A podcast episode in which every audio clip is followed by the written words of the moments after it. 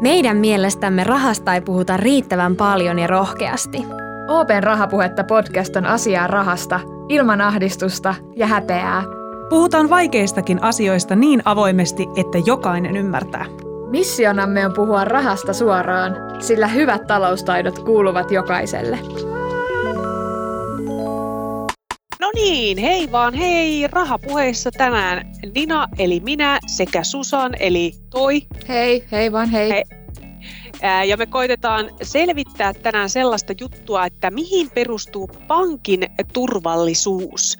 Tai äh, ehkä pikemminkin siis sitä, että mitä kaikkea pankki tekee, jotta rahat päätyvät heille, joille ne rahat kuuluu, eikä ne mene kenellekään muulle, vaan pysyy paikallaan tai jotain sellaista. Juuri näin. Näitä lähdetään selvittelemään ja meidän kaverina täällä studiossa on tänään talousrikollisuuden torjunnan asiantuntija Anita Virtanen. Tervetuloa! Kiitos, kiitos. Ilo olla täällä. Ihanaa, kun tulit. Anita, tota, äh, sarjakuvissa pankithan on sellaisia isoja möhkäleitä. Mietitään vaikka jotain Roope Ankan holvia, että, että se on tämmöinen valtava betonikolossi ja sitähän ei siis dynamiitillakaan saada auki. Äh, onko näin, että, että tänäkin päivänä jokaisessa pankin konttorissa on tällainen luola ja tätäkö se pankkien turvallisuus on, että sinne ei karhukopla pääse vai, vai miten, miten nykyään pankit varmistuu siitä, että rahat ei päädy väärin käsiin sillä holvilla? No holvejahan löytyy yhä edelleen. Et siinä on kysymys fyysisestä turvallisuudesta, että pistetään vähän vartioita ja pistetään vähän sitten sitä betonia ja betoniterästä vai mitä kaikkea niissä onkaan, niin se on totta kai yksi. Mutta kun miettii sitä, että käteisen määrä vähenee koko ajan, käteisen käytön määrä vähenee koko ajan, että siksihän se pitää esimerkiksi tilata. Että jos sä haluat ison myöntin käteistä, niin sun pitää erikseen tilata se sinne pankkiin, että sitä sitten varmasti siellä on. Niin se, koska käteisen on alkanut korvaamaan nämä kaikki muunlaiset maksutavat, niin nehän tarkoittaa sitten sitä, että meillä pitää myös tuoda muunlaista turvaa siihen. Niin joo. Et esimerkiksi, no siis kyberturvallisuushan on yksi, että me rakennetaan sitten niitä suojamuureja ja sitä semmoista, että meillä ei pääse sitten ATK-rikolliset itse pankin kimppuun. Ja sitten meillä on myöskin on ihan tätä sit talousrikollisuuden torjuntaa. Että tämmöisiä erilaisia muotoja siihen on pitänyt keksiä, koska erilaisia muotoja siihen maksamiseenkin on tullut. Tästä tuli muuten tästä pankkiholvista mieleen fun fact, että minähän olen asunut vanhassa pankkiholvissa. Niin hui. en tiedä mistä. Mutta siis joo, sain tietää, että tota, mun vanha asunto Joensuussa, hei vaan terveiset sinne, niin tota, tota, oli vanha pankkiholvi. Et siellä oli yksi seinä muun muassa, oli sitä niin kuin semmoista tosi kovaa seinää, että siihen ei kyllä mitään saatu kiinni. Oi mikä ihana ääni eriste. No, niin, joo. Ei varmaan naapureiden bileet paljon kuulunut. Mutta sitten oli se toinen seinä, missä ah. ei ollut sitä, niin sitten sieltä sitä vähän kuuluu. joo, fun fact. Mutta joo, mennään, mennään takaisin asiaan.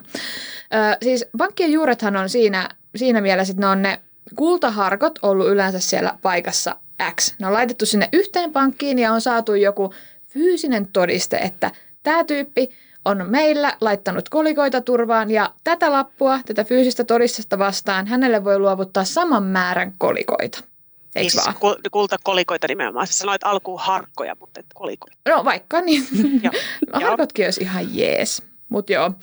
Tai no, näin mä ainakin tämän niin käsittänyt tänne, että miten tämä koko homma on niin lähtenyt rullaamaan. Eli tota, silloin on jo todettu, että ne rahat kannattaa säilyttää jossain siis tämmöisessä – ehkä alaan liittyvässä paikassa, jossain niin kuin tärkeässä suojatussa paikassa. Niin eikö tämä kuulosta jotenkin loogisena vielä kuitenkin tänä, tän, tämän, tänäkin päivänä? Vai onko se esimerkiksi se oma patjan väli niin onko siinä mitään järkeä, onko se niin kuin turvallisempaa pitää ne jossain ammattilaisten silmien alla vai onko se yhtä turvallista, että ne on siellä sun kotona esimerkiksi ja patjan välistä tai sukan varresta tai mitä näitä tämmöisiä vertauskuvia on olemassa? No henkilökohtaisesti en laittaisi patjaan yhtään mitään, ihan jo miettii paloturvallisuuden kannalta, että siinä vaiheessa, jos se, tiedättekö, hum, sanoo se talo, niin sitten siellä menee ne kaikki. Pientä käteismäärää kotona pitäminen, ei se nyt suoranaisesti väärin ole, että jos nyt sitten varmasti tämä nykymaailman tilanne meidän monien mielessä pyörii, niin se, että jos sulla nyt joku pieni purkki jossakin siellä on, niin ei siinä mitään vikaa. Mutta älä tyhjää koko tiliä sinne. Et kuitenkin, että jos ihan lähdetään liikenteeseen siitä, että EU määrää jo talletussuojasta, joka on 100 000 euroa per asiakas per pankki.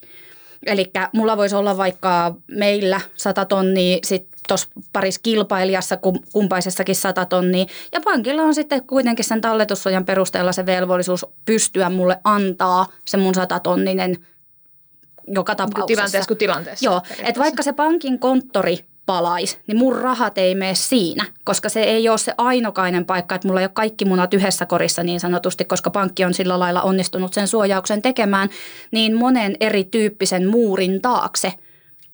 Et se on jo ihan pelkästään se, että kun kotona ne on siinä yhdessä ja samassa pisteessä ja jos se piste tuhoutuu tai ryöstetään, niin pum, siinä meni. Niin. Niin pankissa taas meillä on todella paljon hajautetumpaa ja meillä on ne meidän ammattilaiset. Ja esimerkiksi, että kun mä oon itse omassa työssäni, kun mä oon päässyt seuraamaan että myös tota kyberpuolta hirveän läheltä, että siihen ne on ne meidän omat rokkistarat, mulla on oikeasti tosi hyvä mieli asiakkaana olla. Et se, että kun mä täällä joka päivä kuitenkin sit pääsen talousrikollisuuden torjunnassa kattoo, että millä tavalla me oikeasti ja millä asiantuntijuudella me aidosti suojellaan sitä yksilöä, siltä, että se ei ensinnäkään, että hän ei tietoisesti tai tietämättään ei joutuisi siihen välikäteen, että, hän, että häntä käytetään rahanpesun välineenä, että häntä ei sitten huijata siitä, että ei pyritä lypsää tilejä tyhjäksi, niin koska meillä on kaikki nämä tämmöiset eri pisteet ja mahdollisuudet torjuu niin monesta paikasta, kun sitten se, että itse kökötät sen patjan päällä – sä oot itse vastuussa niistä kaikista, että niin. kukaan ei siinä niin. vaiheessa auta. Sä, sä oot aika yksin siinä niin. sitten. Jep. Ja sitten, no omien intressien puitteissa kuitenkin, että kun tykkään sijoittamisesta, niin se, että kun mä esimerkiksi äh, rahasto- tai osakeostoja kun mä teen, niin mä nakkelen niitä vähän silleen vähän tonne, vähän tänne, vähän sinne, vähän tonne, koska silloin se on paremmassa turvassa, koska jos yksi piste vaurioituu, niin ne muut tuottaa sieltä. Niin vähän sama siinä pankin turvassa, että sitten, että koska niitä pisteitä on niin paljon ja koska me ollaan kuitenkin pankki, mä en oikeasti tiedä kovin montaa toista mestaa, joka on niin hyvin joutunut jo lakienkin puolesta suojautuu. Että voin olla puolueellinen, mutta kyllä henkilökohtaisesti mä tykkään meillä säilyttää mun omia rahoja. Mä jäi vielä jotenkin toi talletussuoja. Voitko vielä vääntää rautalangasta? Mikä, mitä, mikä on talletus mitä tarkoittaa talletus? Ja onko se meillä automaattisesti? Se on meillä automaattisesti, kyllä. Kun olet pankin asiakas, sinulla on EUn piirissä talletussuoja. Eli no joo, jos sulla nyt on miljoona yhdessä pankissa, niin en mä nyt tiedä, auttaako se sitten kuinka paljon se sata tonnia siinä vaiheessa, jos se pankki menee nurin tai jotain. Mutta se talletussuoja käytännössä tarkoittaa sitä, että jos tapahtuu jotain, niin että pankis, pankille jotain pum, mitä lie sille voisi kassattua, niin sitten sinulla on kuitenkin oikeus siihen se sata tonnia saada. Keneltä mä sen saan, jos se pankki menee alasta? En mä tiedä, osaat se vastata siihen. Voinko mä, pyydänkö mä Sauli Niinistä? Kuka? Ei, sä et pyydä sitä Sauli Niinistöltä. Se on rahoitusvakausvirasto.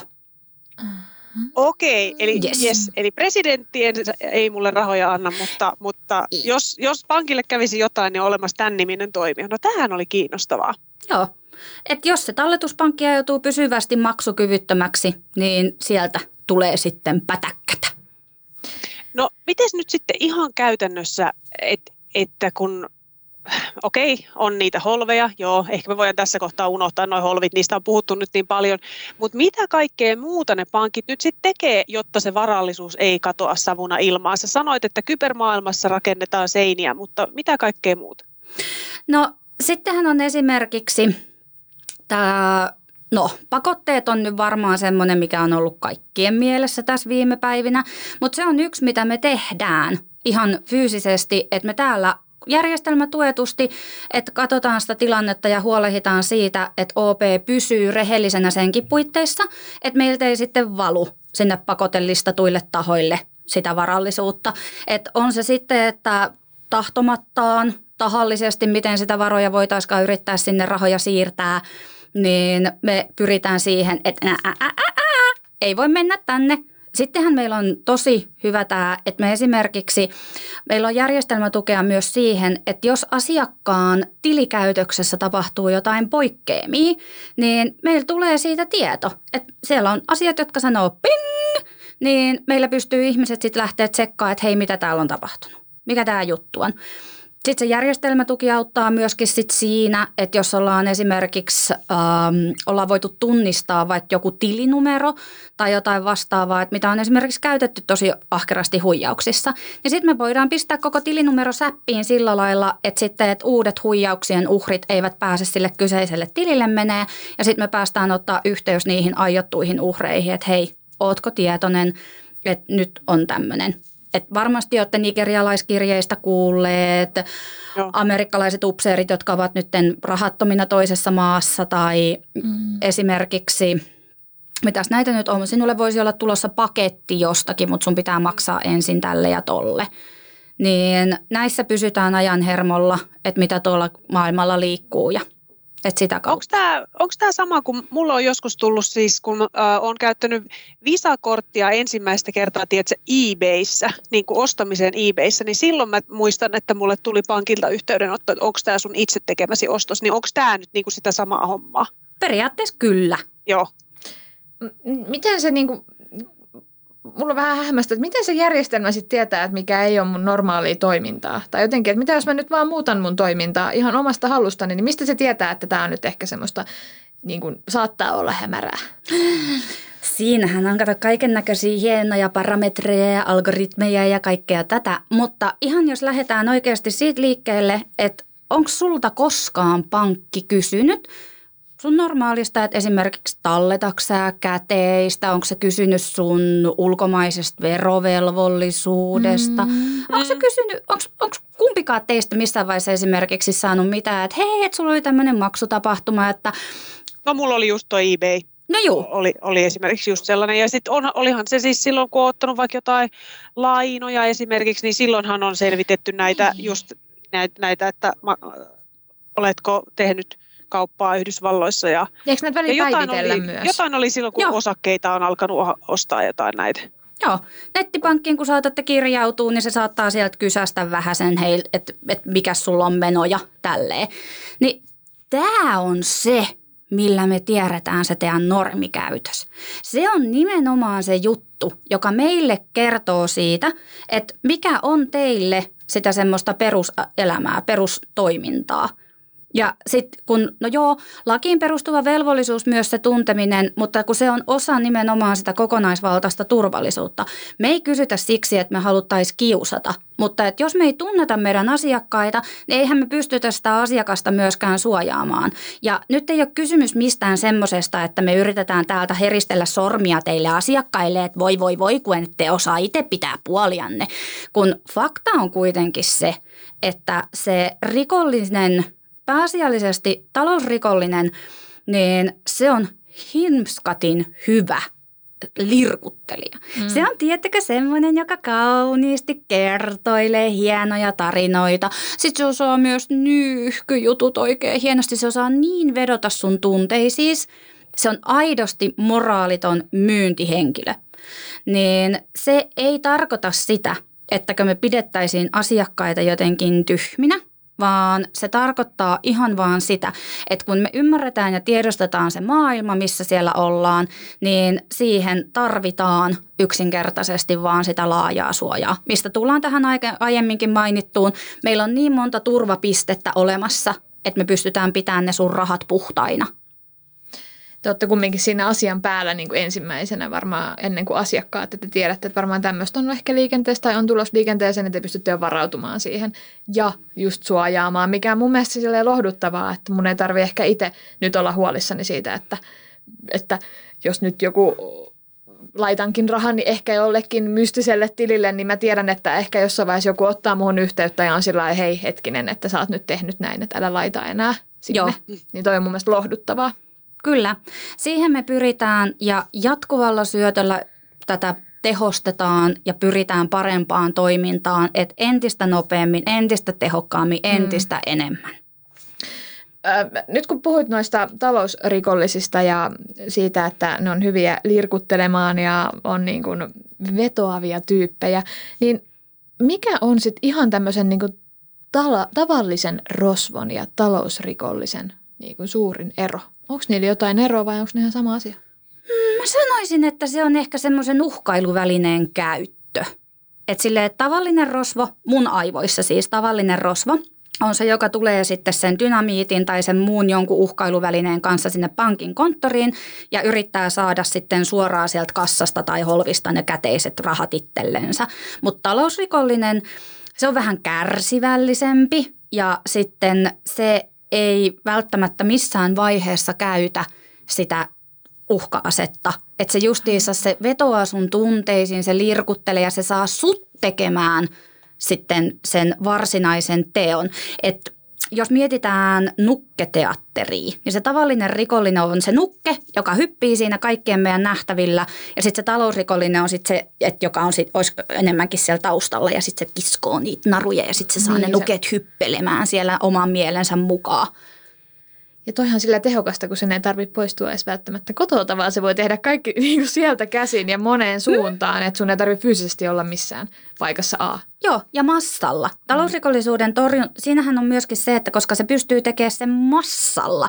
Että jos se esimerkiksi lähettää kirjeen, niin sitten kun se lähtee sinne sadalle tuhannelle vastaanottajalle, niin sen ei tarvitse kuin yhden purra. Tehostettua rikollisuutta. Niin. Kyllä, tehostettu päivän sanana, niin myös tehostettu rikollisuutta. Kyllä. Mutta siis äh, mikä sun mielestä sitten on tällä hetkellä semmoinen niin kuin suurin mörkö, mitä vastaan pankit käy, käy sitä jatkuvaa taistelua, että, että ne meidän tavallisten kuolevaisten varat olisivat turvassa ja, ja minkälaisia keinoja pankeilla sitten tähän taisteluun on? No isoin mörkö tällä hetkellä löytyy tuolta naapurista, ma- maallisesta naapurista ihan siis, että Venäjän tilanne Ukrainassa, niin se on se meidän kaikista isoin. Että siellä pakotesana on varmasti tullut tutuksi, niin siellä kuinka paljon nyt tälläkin hetkellä katsoo, että ihan siis mieletöntä seurata sitä meidän porukoitten työskentelyä, että kuinka siellä hartiavoimin resurssisuunnittelua tehdään kaikkea mahdollista, jotta me ihan aidosti saataisiin se maksuliikenne niin sujuvaksi kuin se tässä tilanteessa ihan oikeasti on mahdollista, mutta saadaan myöskin samalla noudatettua sitä, että meidän omaa vastuullisuutta ja velvollisuutta siinä, että me ei tueta pakotteiden alasta toimijaa. Et se on yksi semmoinen, mutta sitten, että meitä työllistää myöskin toi Ukrainan lieveilmiö. Äh, valitettavasti siellä, missä on hätää, on myös huijareita. Se on se ikävän, ikävä fakta siinä, että sen takia just, että pyritään tähän, että viestinnässä esimerkiksi – OP on lanseerannut että sitä, että mitkä on niitä aitoja, turvallisia, että hyväksi todettuja paikkoja, että mitä kautta niitä avustuksia laittaa eteenpäin, koska se ihmisten halu auttaa. Ihminen on, minä uskon, että ihminen on kuitenkin pohjimmiltaan lähtökohtaisesti hyvä ja se halu auttaa hädässä on iso. Mutta sitten kun tulee se, jonka aika on pahentanut ihminen ja se on se huijari, niin sitten, että kun se laittaa liikenteeseen jotain sydäntä särkevää, niin siellä yritetään tietoja kalastella esimerkiksi työntekijöiltä, että saadaan sitten, että voidaan sen jälkeen kohdentaa toisen tyyppinen hyökkäys. Siellä yritetään, lähetetään ihan linkkejä liikenteeseen, että syötä korttitietoja tänne, sitten korttitiedot varastetaan ja sitten niillä tehdään toimenpiteitä. Niin nämä on valitettavasti semmoisia asioita, että mitkä on. Että se Ukraina on tuottanut tämän, tämän tyyppistä lieveilmiöä nyt aika paljon. Se on todella kylmäävää, että rikolliset menee tietenkin niin Moraalitonta. Sinne, niin, just näin sinne, missä on se suurin hätä. Tai esimerkiksi, mm, kun on puhuttu rakkaushuijauksista, että sitten on joku henkilö, jolla on vaikka sattunut joku kauhea asia elämässä, niin Joo. sitten he suuntaa hänen luo, koska hänellä on nyt he, semmoinen niin ehkä herkillä ja on niin kuin, ei ehkä... Haavoittuvainen. Niin, just mm. niin, että hän saattaisi lähteä mukaan. Niin mun mielestä todella jotenkin kauheata. On. Ja se on osa sitä, että miksi mä itse tykkään siitä, että meillä on täällä jotenkin vaan niin hyvät tyypit tekemässä tätä, koska me ihan aidosti ollaan pystytty vaikuttaa ihmisiin ja ollaan pystytty auttaa heitä sit siinä. Te olette semmoisia niin talouden supersankareita. Uh! Tuli mieleen vertauskuva. Oi, tämän vertauskuvan minä otan kyllä käyttöön. Teillä on sellaiset viitat, että pysäytätte rikollisia. Aivan. Meidän pitää tilata viitat eikä huppareita. No, mm-hmm. Oh yeah. Tämmöinen pikku vinkki, vinkki. Kyllä. Me voidaan sitten moikkailla tuo käytävillä, kun mä näen teidät viitat, viitat päällä. Mutta joo, Eli kun puhutaan tästä vielä, kun mennään vähän maailmalle, mistä puhuttiin jo äsken, niin osaatko sanoa, että miten suomalaiset pankit vertaitu, verta, vertautuu maailmalla? Että voidaanko me niin kuin rehellisesti sanoa ja nostaa kätemme pystyyn, että hei, me ollaan suomalaisia pankkeja, että meihin voi luottaa. Onko pankit tämmöisiä niin kuin maailmalla kaikki vai onko jotain niin kuin semmoisia ei niin turvallisia pankkeja olemassa? No siis suomalaisilla pankeilla on hyvä maine sen takia, koska Suomella on hyvä maine. Niin silloin, että se ei ole, se suomalaisten pankkien maine, siis esimerkiksi, että jos miettii kokonaisuutena sitä suomalaisten pankkien mainetta, niin mehän pärjätään esimerkiksi näillä vastuullisuuden environment, environmental, social and governance ESG-mittareilla, niin me pärjätään siellä tosi hyvin. Ja me ei edes pystytä niihin mittareihin kertoa kaikkea, mitä me tehdään, koska tietoturva, tietosuoja. Ah niin, että sekin Joo. kertoo jo. Kyllä, että huolimatta siitä, että me ei edes voida kertoa kaikkea, mitä ne mittarit vaatii, me pärjätään niissä mittareissa. Et siinä on kuitenkin se, että onhan Suomessakin valitettavasti ollut näitä tyyliin Panama-paperikytköksiä ja tämän tyyppisiä. Että ihan sillä lailla, että ei ole Suomi selvinnyt täysin. Mutta kyllä mä sanoisin, että Suomi nauttii semmoista tietyn tyyppistä luottamusta, mutta se ei ole sokeeta. Että se on nimenomaan se semmoinen, että minkä takia että esimerkiksi meilläkin tyypit täällä tekee ihan hartiavoimin hommia koko ajan. Meidän kaikki talousrikollisuuden torjunnan tyypitkin tekee hartiavoimin hommia, että se meidän hyvä maine säilyisi ja pysyisi. Ja että me oltaisiin sen luottamuksen arvoisia. Ilman teitähän periaatteessa, mä taas ylistän, tulee tämmöisiä yhdystyssanoja, niin ilman teitähän periaatteessa ei olisi sitä turvallisuutta, että ei oltaisi siinä tilanteessa käytännössä, että olette yksi iso osa sitä kyllä. Ollaan, mm. koska vaikka me ei olla se ainoa, niin, niin onhan se sillä lailla, että jos sä oot suunnitellut nelijalkaisen tuolin ja sitten sä katkaset siitä sen yhden, niin kyllähän sen tuurilla voi pysyä se tuoli pystyssä. Ei siinä mitään, mutta aika mielenkiintoista se olisi. Niin se, että kun me ihan oikeasti huolehditaan siitä, että just kysytään näitä, että oliko tämä muuten, että onko se ihan tosissaan, että sä oot tämmöisen maksu, maksu, maksun tehnyt itsellesi? Ja huolehditaan siitä, että meillä on semmoinen peruskäsitys siitä, että mikä on sulle normaali käteisen käyttö, että me oikeasti tunnetaan sut, niin sitä kautta me pystytään myös kuitenkin, että vähentää sitä, että meidän tarvii kysyä sulta jokaisesta maksutapahtumasta, kun meillä on se yleisymmärrys. Me pystytään sitä kautta myös seuraamaan sitä, että ethän sä ole oikeasti joutunut rikollisen uhriksi, koska ne on ihan pirskatin hyviä puhujia. Mm. Ja se on yksi semmoinen muuten, mikä pitää aina yrittää muistaa sanoa. Se ei ole koskaan uhrin syy. Se ei ole koskaan kysymys uhrin älyllisistä kyvyttömyyksistä tai kyvyistä. Kyse on aina yksinkertaisesti siitä, että siellä on vaan ollut ihan jäätävän hyvä puhuja. Mm. Miten muuten, siis ihan käytännössä, kun puhutaan nyt näistä jäätävän hyvistä puhujista ja, ja, ja siitä, että teidän pitää varmistua, että se raha menee ihmiselle, jolle se raha kuuluu mennä, niin miten te käytännössä te, sen teette? Että onko se sitten sellaista ihan kunnon salapoliisihommaa, että siellä popliinitakin verhoissa te, te varjostatte jengiä kaduilla vai googlaatte nimiä ja soittelette virastoihin, että, että onko tämä Hirvensalo todellinen ihminen ja kuuluuko hänen saada, onko hänellä kytköksiä oligarkeihin vai miten se käytännön työ sitten menee? No äh, popliinitakkeihin ja trensseihin ainoastaan me tyylitietoiset pukeudumme. Mutta siis kun ei se taikurikaan kaikkia temppujansa paljasta, niin kyllä mä vähän aion nyt olla silleen hähmänen. Mutta sanotaanko nyt sillä lailla, että joo, meillä on tapamme, millä me ollaan esimerkiksi meidän keskusrikospoliisin kanssa yhteistyössä. Äh, joo, meillä on henkilöitä, että joiden työtehtävä ihan aidosti on tutkinta. Niin just. Mm, kuulostaapa mielenkiintoiselta. Tämä mm. salapoliisihommalta myös jollain mm. tapaa.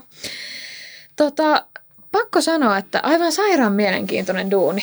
Mä oon jotenkin ihan suu auki tää. Mun tekisi mieli puhua tästä vielä vaikka tunti lisää. Et ihanaa, kun Anita tulit avaamaan teidän tärkeää työtä sekä kertomaan myös sen, että, että meillä on rahat kyllä ihan turvassa täällä. Että ei, ei hätää, että jos rahat on pankissa, niin joku huolehtii niistä. Kyllä, hyvin monikin joku. Niin, just näin, jotkut. Monet harjat on siellä takana. Kiitos paljon Anita. Kiitos kun sain tulla.